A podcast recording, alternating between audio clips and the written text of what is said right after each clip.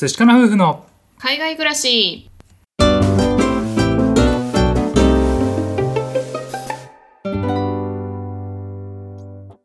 こんにちは。海外に憧れ一般企業に勤めていたカンナと。 TOEIC275点ブラック企業勤務だった淳が夫婦で同時に仕事を辞めて海外移住。オーストラリア9年目の現在は愛犬のココと一緒にグレートバリアリーフのある小さな町で暮らしています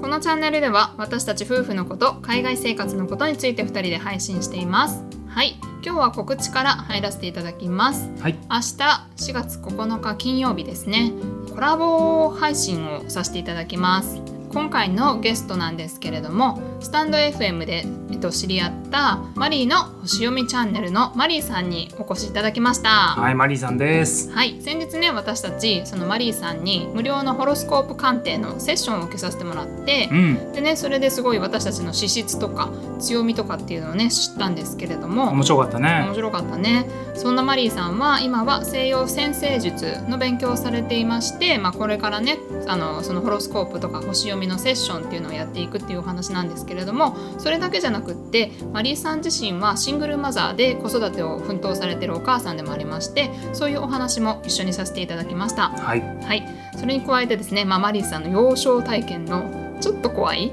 ちょっと怖い話とかもあるので、うんもしよろしければそちらのコラボ配信明日の夜、えー日本時間の6時にね配信する予定ですのでぜひ聞いてみてください。よはいよろしくお願いいたしろしくおます願いします。はい、じゃあですね今日の本題の方に行きたいと思うんですけれども僕たちはですねまあ結婚して10年目のカップルなんですけれども妊活を始めて5年目そして不妊治療を始めて2年目でね、はい。つい先日えー2回目の凍結肺のね移植もこう経験して、まあね、残念ながら実らなかったんですけれども、うん。まあ、そういったねあの妊活をチャレンジしている夫婦でございます。はい、でですね今日お話ししたいのがですね不妊のお話なんですよね。うんうんこれねあの不妊っていうとね響きがなかなかねこうあんまり身近じゃないというかさ、うんね、なかなかこう日頃から、ね、話題にするテーマじゃないと思うんですけれども、ね、あの意外な事実というかそういったものをねテーマにお話をしてみたいと思います。はい、テーマがですね知ってる〇〇組に一組は不妊ですっていうねテーマでいきたいと思います。はいこれねあのーまあいろんなねデータがあると思うんですけれども、うん今回僕たちが調べましたのが厚生労働省の2017年にねこう発表した、えー結果なんですけれども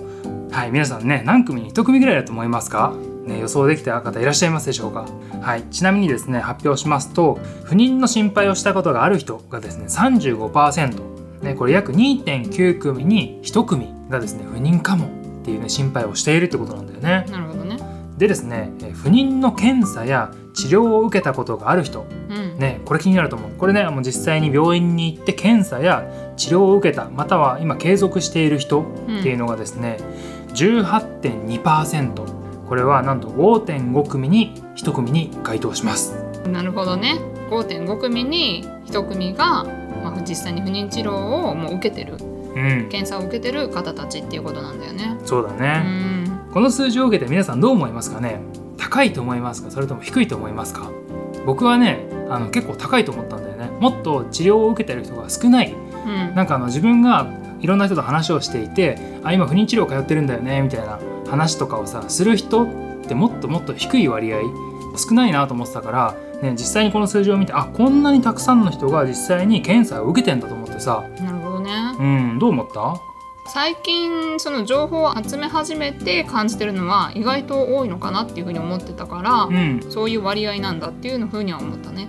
でちょっと日本の情報もそうなんだけどオーストラリアの情報も気になって調べてみたんだけど、うん。まあオーストラリア政府が出している情報では、えーとまあ、最近ですね2019から2020年ぐらいのデータで、えー、と6組に1組のカップルが、まあ、不妊という診断をされてるらしいので、まあ、日本とオーストラリアはまあそれほど変わらないのかなっていうふうに思いました。そうだね、うん、もちろん年齢とかその辺変わってくると思うんですけど、まあ、全体的に見て6組に1組らしいのでなるほどなと思ってどちらにしても割と身近に感じるような気がしたんだよね。そうだね。妊活をさ実際に始めるまでは、ね、自分たちが不妊になるなんて全く想像もしてなかったからさ。そうだね。そもそも不妊っていうこと自体も知ってたか知らなかったかっていうぐらいの知識がめちゃくちゃ浅かった気がする。そうだね。うん、でね。ちなみにそれだけじゃなくって、まあ、不妊の原因の割合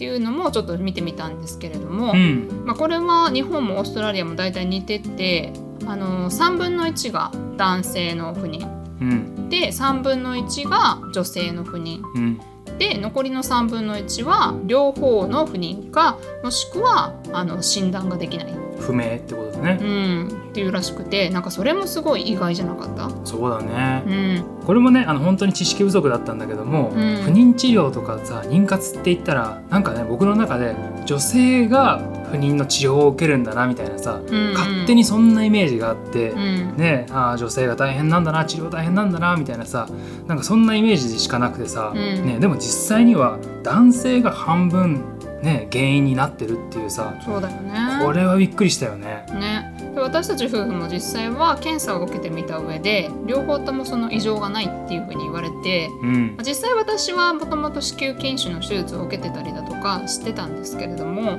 実際にその不妊治療に入る前に受けた検査では問題が出てこなかったんだよね。そうだうん、ね、なんかそれも意外でうん原因があって不妊になるのかなと思ってたからその3分の1はその原因が不明っていうのもあったりとかしていやなんか本当に難しいなって思ったよね。そうだね。うん。僕の方もね一応男性側なんですけども精液検査っていう検査をしてで、ね、それであの一応問題ないっていうことでね、うん。あのお互いそのさ特に問題が見つからなかったから、うん。ね、それでこう自然妊娠を目指した期間もあるし、うん。ねその後排卵誘発やったりとかさまあいろいろチャレンジしてたんですけどもそれでもねうまくいかないっていうさ、うん。ね、原因がわからないっていうのもその不妊治療の中でねパーセンテージとして結構あるっていうのもこれも意外な事実というかさ、うんね、びっくりしたね。知らなかったことだよね。そうだねうんまあなのでなんかこういう事実っていうのは私たち特に妊活始めてでさらに不妊治療の検査を受け始めてからこういう情報を知ったというかさ、まあ、過去については全然なんかそういう知識がなかったじゃん。ない。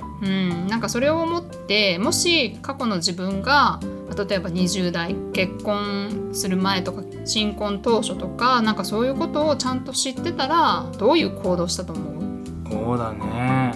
まあ、もうちょっとあの計画を早めてたかなと思うよね。なるほどね。うんもし自分がこの男性が30%、うんうんまあ、もしくはね半分っていう風なさことを知っていたら多分ねもっと早めに検査も受けてたと思うし、うんねああじゃあその検査で問題があるかなないかなっていうのは実際に妊活を始める前の段階でうん。やっておけば実際に子供が欲しいと思った時に、ね、それまでに治療もできてさ、うん。ね、自分が欲しいなって思ったタイミングで自分がいい状態で妊活に臨めるから、うんうん。ね、そういうのをもしその当時知識があったらきっとやってたんじゃないかなと思うんだよね。そうだね私もなんかその女性の検査っていうのは例えば子宮頸がんとか乳がん検査っていうのは結構毎年社会人になってから受けてて、うん。それは問題なかったから大丈夫でしょって思ってたんだけど、うん。なんかそれじゃなくって、まあ、妊活、まあ、妊娠するための検査っていうのも本当にあらかじめやっといてもよかったなっていうふうには思ったし、うん。まあなんか選択肢の一つとして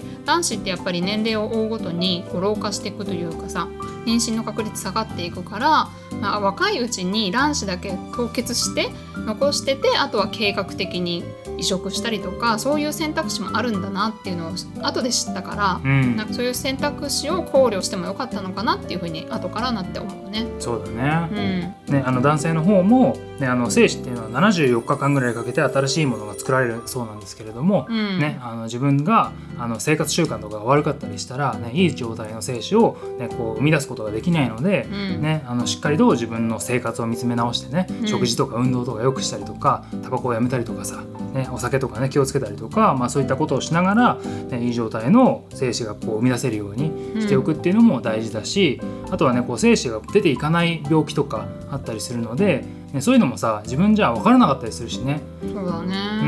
ん、そうそうなので事前にねやっぱり検査を受けとくかなと思うかな。まあそのね私たちはもう妊活をして不妊治療の検査を受け始めてから知った情報っていうのはすごく多かったのでなんかあらかじめなんかそういう情報を知るだけでもなんか考え方が変わってたりとか違う行動に移せたのかなっていうふうに思うので、まあ、これから妊活始める方だったりとか将来子供を視野に入れてる方とかだったりとかなんかそういう方にね私たちが今となってそういうふうに後で検査早めに受けとけばよかったっていうふうに思うので、この話を聞いて、まあ、将来検査を検討するのもいいのかなっていうふうに思います。そうだねあとはね今回は触れなかったんですけれどもいろんなデータをね見るとやはりこう加齢とともに障害児が生まれてくる確率が上がったりとかそもそも妊娠の確率が下がったりあとはね流産してしまう確率っていうのもあのうん。悲しいことに上がってしまいますので、ね、仕事とかこうキャリアとかやりたいこととかさ夢とかねいろんなものがあってなかなかこう選びづらいところあると思うんですけれどもいろんな夢はねこういくつになっても終えるっていうのもあるし、うん。ね、あの仕事も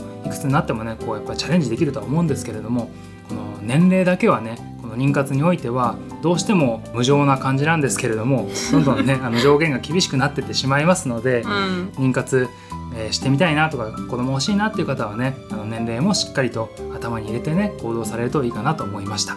はいはいということでね今回は知ってる5.5組に1組は不妊ということでねお話をさせていただきました厚生労働省のデータですとか見るとやっぱりね5.5組に1組って結構な確率だと思うんですよね。うんなので意外と不妊治療っていうのはこういろんな方がされていて身近なんだっていうことをねあのお伝えしたかったのとあとはやはりこう年齢がね妊活にはどうしても絡んできてしまいますのでそれもねあのご検討されるといいかなというお話でございました。はいどなたかの参考になれば幸いですはい、私たち寿司かの夫婦は Twitter、Instagram やっております。よろしければフォローの方をお願いいたします。また質問箱設置しておりますので、えーご意見、ご感想、ご質問、匿名で送っていただけますので、送っていただけると嬉しいです。はい、では最後まで聞いてくださってありがとうございました。また明日お会いしましょう。明日は晴れかな寿司かなバイバイバイバイ